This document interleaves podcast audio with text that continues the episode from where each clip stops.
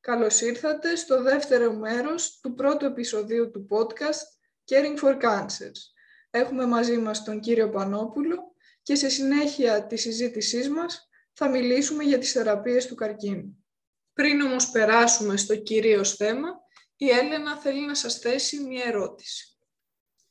Ποια είναι αυτά τα συμπτώματα τα οποία θα μας οδηγήσουν στο γιατρό αν έχουμε καρκίνο; Πότε θα καταλάβουμε ότι πρέπει να αναζητήσουμε βοήθεια ιατρική. Λοιπόν, βοήθεια ιατρική πρέπει να αναζητάμε για κάθε σύμπτωμα το οποίο διαρκεί. Αυτός είναι ένας βασικός κανόνας. Οποιοδήποτε σύμπτωμα διαρκεί, διαρκεί, συνεχίζεται, θα πρέπει να ζητάμε βοήθεια για να το ξεκαθαρίσουμε. Είτε αυτό είναι επίμονος βήχας, ο οποίος δεν περνάει. Είτε αυτό είναι λίμωξη η οποία επιμένει είτε αυτό είναι αίμα το οποίο εμφανίζεται από το ορθό κατά τις κενώσεις, είτε αυτό είναι αίμα το οποίο εμφανίζεται σε μια μεταμινοπαυσιακή γυναίκα από τον κόλπο, ε, είτε αυτό είναι κάποιο ε, ογκίδιο, κάποιο γρουμπούλι το οποίο πιάνουμε. Οποιοδήποτε, ε, οποιαδήποτε τέτοια ανομαλία πρέπει να εξετάσετε και ενδεχομένως να διοψίζετε ε, όταν ψηλαφούμε στο μαστό μας κάτι το οποίο δεν το πιάναμε, είναι καινούριο. Ε, όταν αλλάζει η φωνή μας και έχουμε μια επίμονη βραχνάδα, ένα επίμονο βράχος φωνής. Ε, όταν έχουμε συμπτώματα από το κεντρικό νευρικό σύστημα, μια επίμονη ζάλη, έναν επίμονο πονοκέφαλο. Ε, όλα αυτά είναι συμπτώματα τα οποία μπορεί να είναι ύποτα είναι σαφές ότι δεν είναι όλα αυτά καρκίνος, κάποια όμως μπορεί να είναι καρκίνος. Όταν παρατηρούμε μια ελίτσα, ένα σπήλο στο σώμα μας ο οποίος αλλάζει χαρακτήρες, ακολουθώντας τον κανόνα του ABCDE, δηλαδή ασύμετρη, ασυμμετρία, borders, ανώμαλα όρια, color, διαφορετικά χρώματα ή αλλαγή χρώματος, ε, dimensions, πάνω από 6 χιλιοστά, όσο είναι η γόμα ενός μολυβιού, τα παλιά μολύβια που είχαν τη γομίτσα από πίσω, ε, και evolution όταν ανασηκωμένος, όταν εξελίσσεται κτλ. Σε όλες αυτές τις περιπτώσεις πρέπει να απευθύνεται κανένα στο γιατρό. Αυτό δεν σημαίνει ότι πρέπει να γίνουν υποχόνδροι, άλλο το ένα, άλλο το άλλο. Πρώτον, δεν γινόμαστε υποχόνδροι γιατί πρέπει να σκεφτόμαστε ότι οτιδήποτε βρούμε πρόημα θεραπεύεται.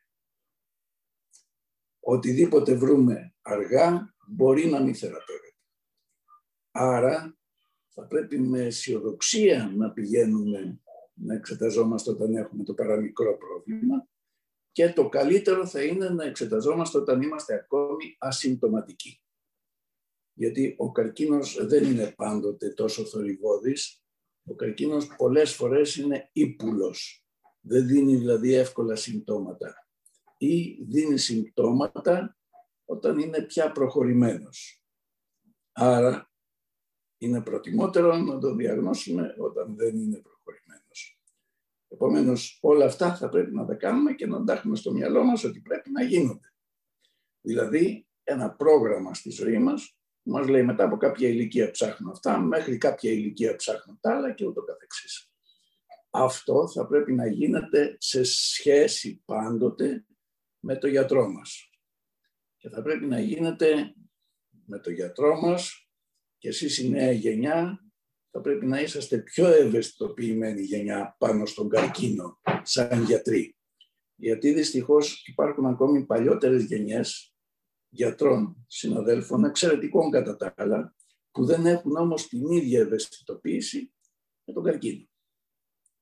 Αυτό λοιπόν δημιουργεί προϋποθέσεις, δεν λέω λάθος, αλλά τουλάχιστον ε, μιας άγνοιας, ας πούμε, που μπορεί να γίνει ε, κατά κάποιο τρόπο επικίνδυνη. Έτσι. Επομένως, οφείλετε να είσαστε ευαισθητοποιημένοι, οφείλετε να ξέρετε τα βασικά, ανεξάρτητα από την ειδικότητα που θα, που θα, που θα αποφασίσετε να κάνετε. Γιατί ο καρκίνος δεν προλαμβάνεται από τον ογκολόγο. Ο ογκολόγος είναι περισσότερο τρι, ε, τριτοβάθμια, ας πούμε, περίθαλψη. ο καρκίνος προλαμβάνεται από τον οικογενειακό γιατρό. Ο οικογενειακός γιατρός είναι ο πρώτος ο οποίος θα έχει επαφή με τον ασθενή. Η πρωτοβάθμια περίθαλψη είναι εξαιρετικά σημαντική, άσχετο αν δεν έχει αναπτυχθεί στη χώρα μας με κανόνες. Γιατί στη χώρα μας υπάρχει η πρωτοβάθμια περίθαλψη. Απλά δεν έχει κανόνες. Δηλαδή, είναι ταμιακοί γιατροί, νέοι γιατροί και τα λοιπά που κάνουν πρωτοβάθμια περίθαλψη, αλλά χωρίς συγκεκριμένους κανόνες. Όλα αυτά τα πράγματα λοιπόν ε, ε, είναι η γενιά σας που θα πρέπει να τα αναπτύξει. Καταστήσατε Οπότε, νομίζω απόλυτα ναι. σαφές ότι κάλιον το προλαμβάνει του θεραπεύει. Μα ξέρεις ότι οι αρχαίοι έλεγαν σωστά πράγματα. Ε, Παρ' όλα αυτά και το θεραπεύει έχει εξελιχθεί εξαιρετικά σημαντικά τα τελευταία χρόνια. Κρατάμε λοιπόν αυτό που μας είπατε, ότι πρέπει να εξοικειωθούμε με τις λειτουργίες του σώματός μας, ώστε να μπορούμε να καταλάβουμε πότε κάτι αλλάζει και πότε πρέπει να αναζητήσουμε ιατρική βοήθεια. Και περνάμε τώρα στο κομμάτι των θεραπείων.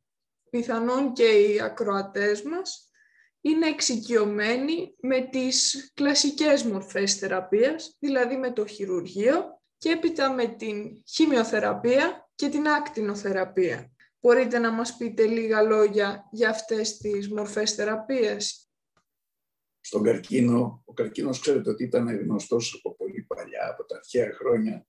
Ονομάστηκε καρκίνος ε, ε,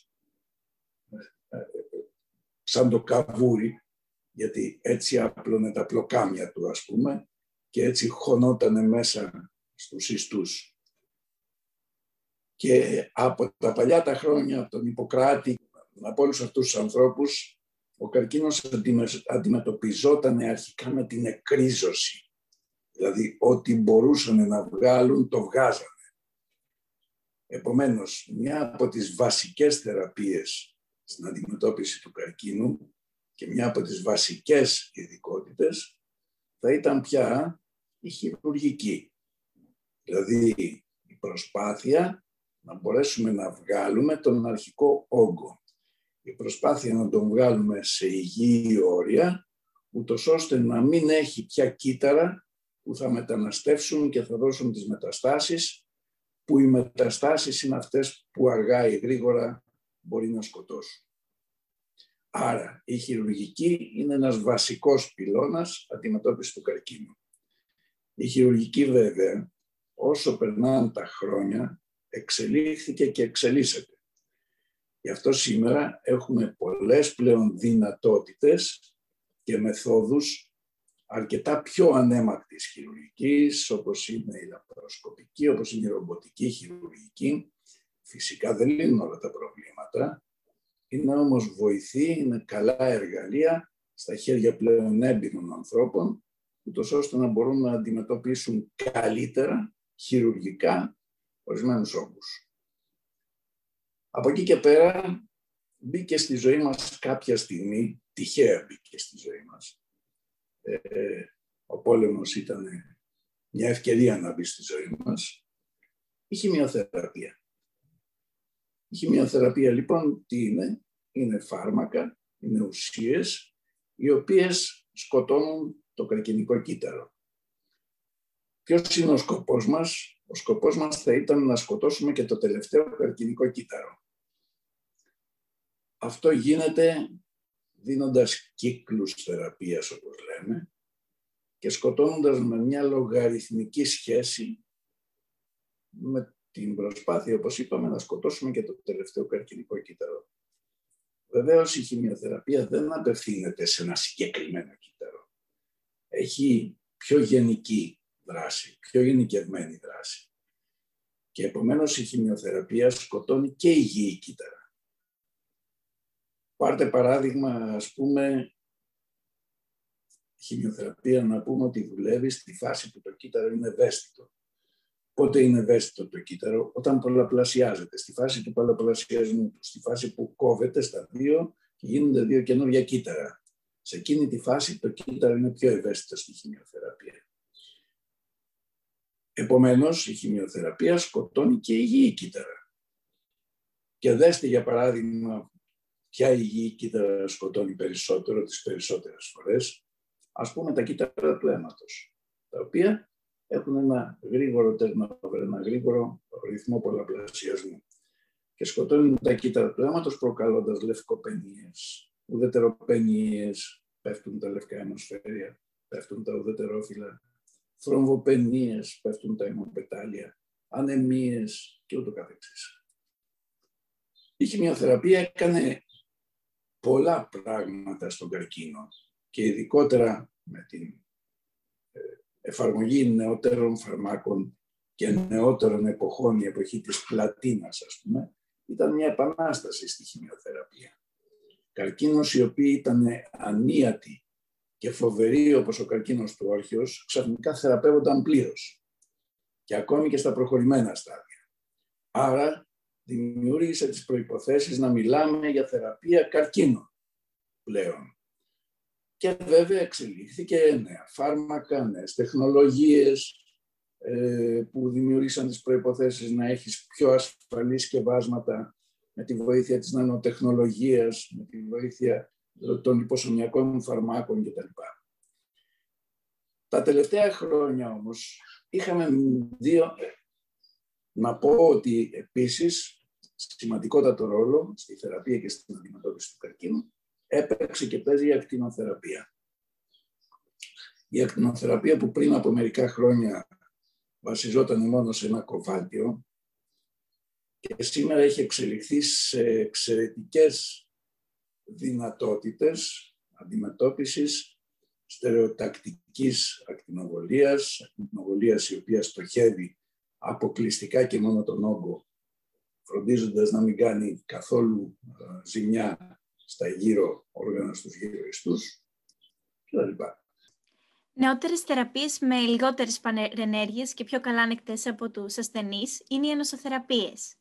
Ποια είναι η καινοτομία αυτών των θεραπείων και ποια είναι η θέση τους στη θεραπεία του καρκίνου σήμερα; Έχουμε πλέον μια εξαιρετική πρόοδο τα τελευταία χρόνια, τα τελευταία λίγα χρόνια, τα τελευταία δεκαετία, για να μην πω την τελευταία πενταετία, που είναι τουλάχιστον δύο πράγματα.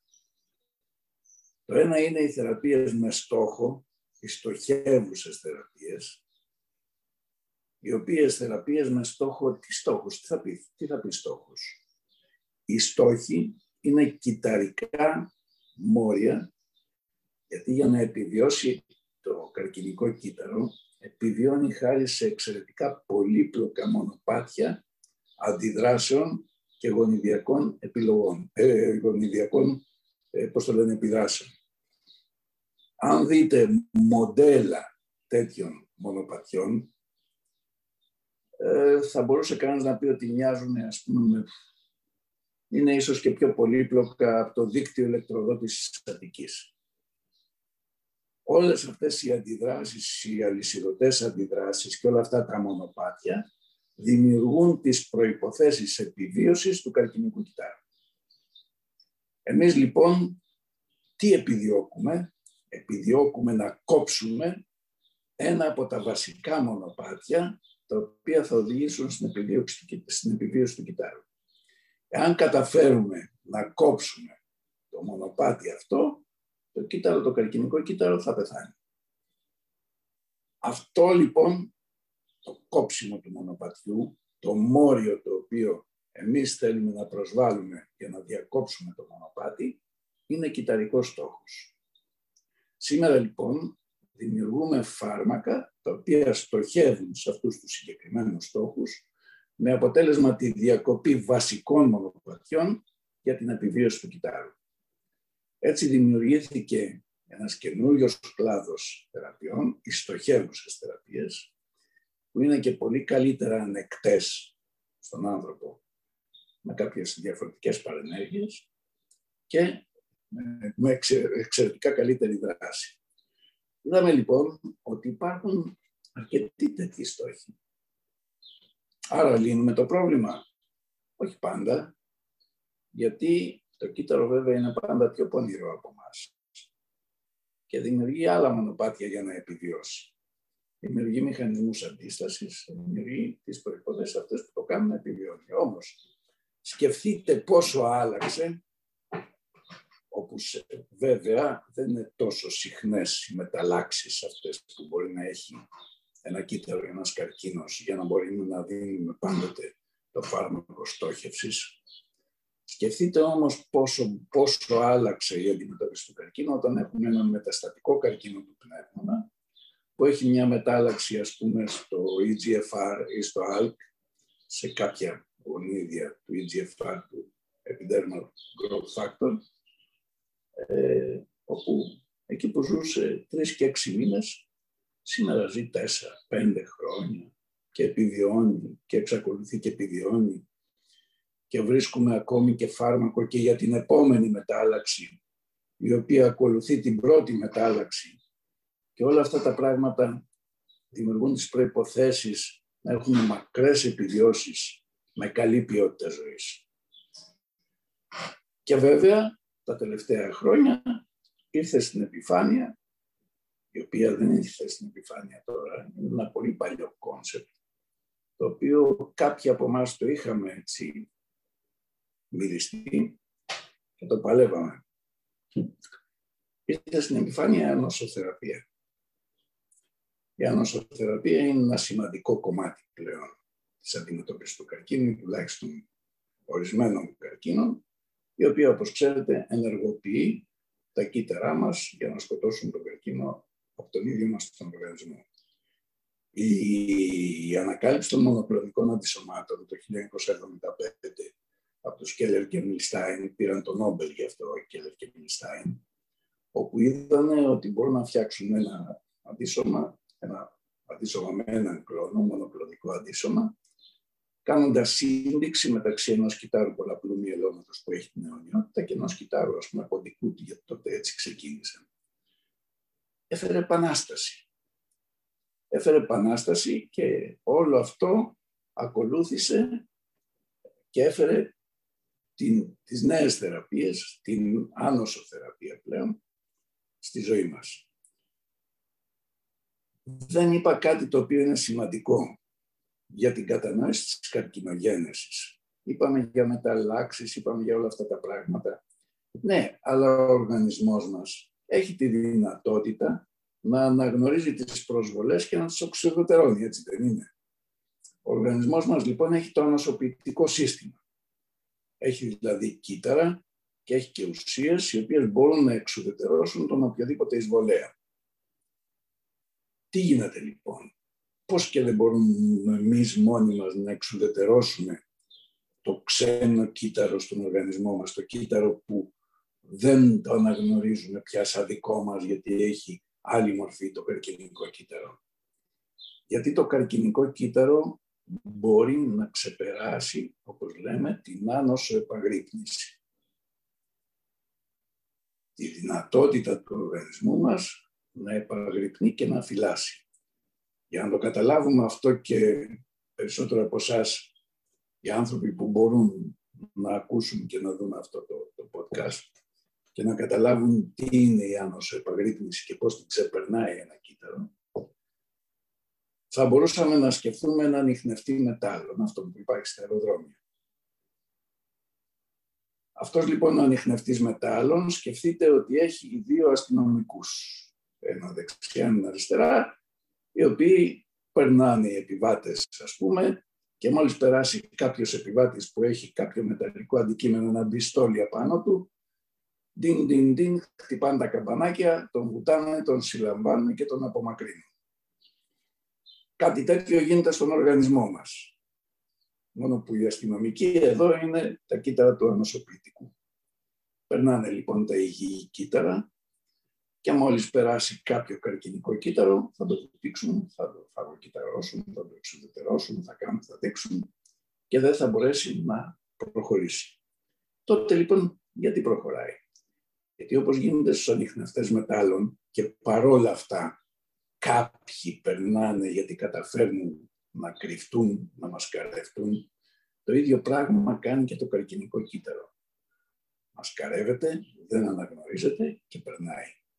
Επομένως, ξεπερνάει την πρώτη ε, άμυνα του οργανισμού το ανοσοποιητικό μας, προχωράει και αρχίζει και δημιουργεί τις προϋποθέσεις αυτές. Σήμερα λοιπόν έχουμε τον τρόπο να μπορούμε μέσα από εφαρμογές διάφορες της άνοσοθεραπείας να διηγείρουμε το ανοσοποιητικό μας, ούτως ώστε να μπορέσει να σκοτώσει το, καρκί, το καρκίνικο κύτταρο με άλλους τρόπους και ένα πολύ βασικό να διατηρεί αυτό το αποτέλεσμα γιατί έχει μεγαλύτερη διάρκεια η ανταπόκριση στην άνοσοθεραπεία. Βεβαίως η άνοσοθεραπεία δεν μπορεί να εφαρμοστεί σε όλους τους καρκίνους και βεβαίως χρειαζόμαστε και άλλα πράγματα, χρειαζόμαστε ειδικούς βιοδείκτες, οι οποίοι θα μας πούν ποιοι καρκίνοι θα είναι πιο ευαίσθητοι στην ανοσοθεραπεία και ούτω καθεξής. Αυτές είναι οι πιο σύγχρονες μέθοδοι και οι νέες δυνατότητες που έχουμε να νικήσουμε τον καρκίνο. Και ποια είναι τα πρακτικά αποτελέσματα από την εφαρμογή τους; Έχουν δημιουργήσει τεράστιες προϋποθέσεις σημαντικότατων επιβιώσεων. Θα είναι να σκεφτείτε το μεταστατικό κακόηθες μελάνομα, το οποίο είχε ε, λίγους μήνες επιβίωσης, δηλαδή δύο και τρεις μήνες επιβίωσης. Και σήμερα οι άνθρωποι αυτοί ζουν πέντε χρόνια και έχουν φτάσει στη δεκαετία και επιβιώνουν άνθρωποι ακόμη στη δεκαετία και συνεχίζουν και επιβιώνουν ελπίζοντας ότι δεν θα, δεν θα αρρωστήσουν ξανά.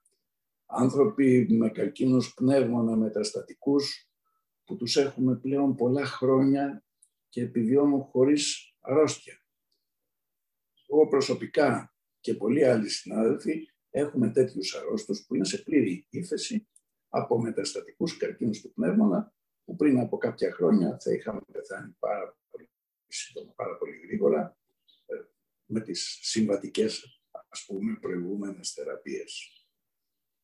Δεν ξέρω αν σας κούρασε γιατί βλέπω πέρασε και αρκετή ώρα. Ε, Νομίζω καλύψατε πάρα πολύ καλά όλη τη βασική ε, μας Ό,τι άλλο θέλετε, εδώ είμαστε. Οπότε, να συνοψίσουμε, μας είπατε ότι ο καρκίνος είναι μια γενετική νόσος. Κάνω μια διευκρίνηση. Γενετική νόσος δεν σημαίνει κληρονομική. Γενετική νόσος σημαίνει νόσος του γονιδίου. Τα γονίδια όμως, τα οποία δημιουργούν κληρονομική νόσο, δηλαδή τα γονίδια αυτά στα οποία υπάρχει γαμετική μετάλλαξη, germline mutation, είναι στο, στο συνολικό πουλ των καρκίνων είναι 5 με 10%. Δηλαδή μόνο το 5 με 10% των καρκίνων κληρονομούνται. Όλοι οι υπόλοιποι είναι επίκτητοι. Άρα η γενετική νόσος μη συνδέεται με τη γονιδιακή κληρονομούμενη νόσο. Έτσι. Αυτό σαν διευκρίνηση. Και αυτό είναι και πολύ σημαντικό στα πλαίσια της πρόληψης που μας είπατε, ότι έχουμε τις μεθόδους να προλάβουμε κάποιες μορφές καρκίνου. Και επίσης μας είπατε για τις διάφορες μορφές θεραπείας που έχουμε, είτε τις πιο παραδοσιακές, τη χειρουργική, τη χημειοθεραπεία, τα ακτινοθεραπείες και από πρόσφατα τις άνοσοθεραπείες και μας εισάγατε και στην έννοια της εξατομικευμένης θεραπείας που θα μας απασχολήσει σε επόμενα επεισόδια. Σας ευχαριστώ. Και θα σας απασχολήσει πολύ το μέλλον της ζωής σας και της εργασίας σας. Έτσι. Okay. Να σας ευχαριστήσω κι εγώ. Ευχαριστώ κι εγώ. Ας ελπίσουμε το σημερινό μας επεισόδιο να αποτελέσει και μια φορμή οι ακροατές μας να αναζητήσουν περιττέρω ενημέρωση σχετικά με θέματα εμείς πάντως το ξέρετε ότι είμαστε στη διάθεσή σας ε, και ελπίζουμε πάρα πολύ στη συνεργασία σας και στα podcast και σε αυτά τα οποία γράφετε και στις εξαιρετικές ομιλίες που έχετε κάνει τουλάχιστον στα συνέδρια που έχω οργανώσει εγώ και που θα κάνετε και θα συνεχίσετε να κάνετε. Έτσι. Σας ευχαριστούμε πολύ. Ευχαριστούμε. Καλές επιτυχίες.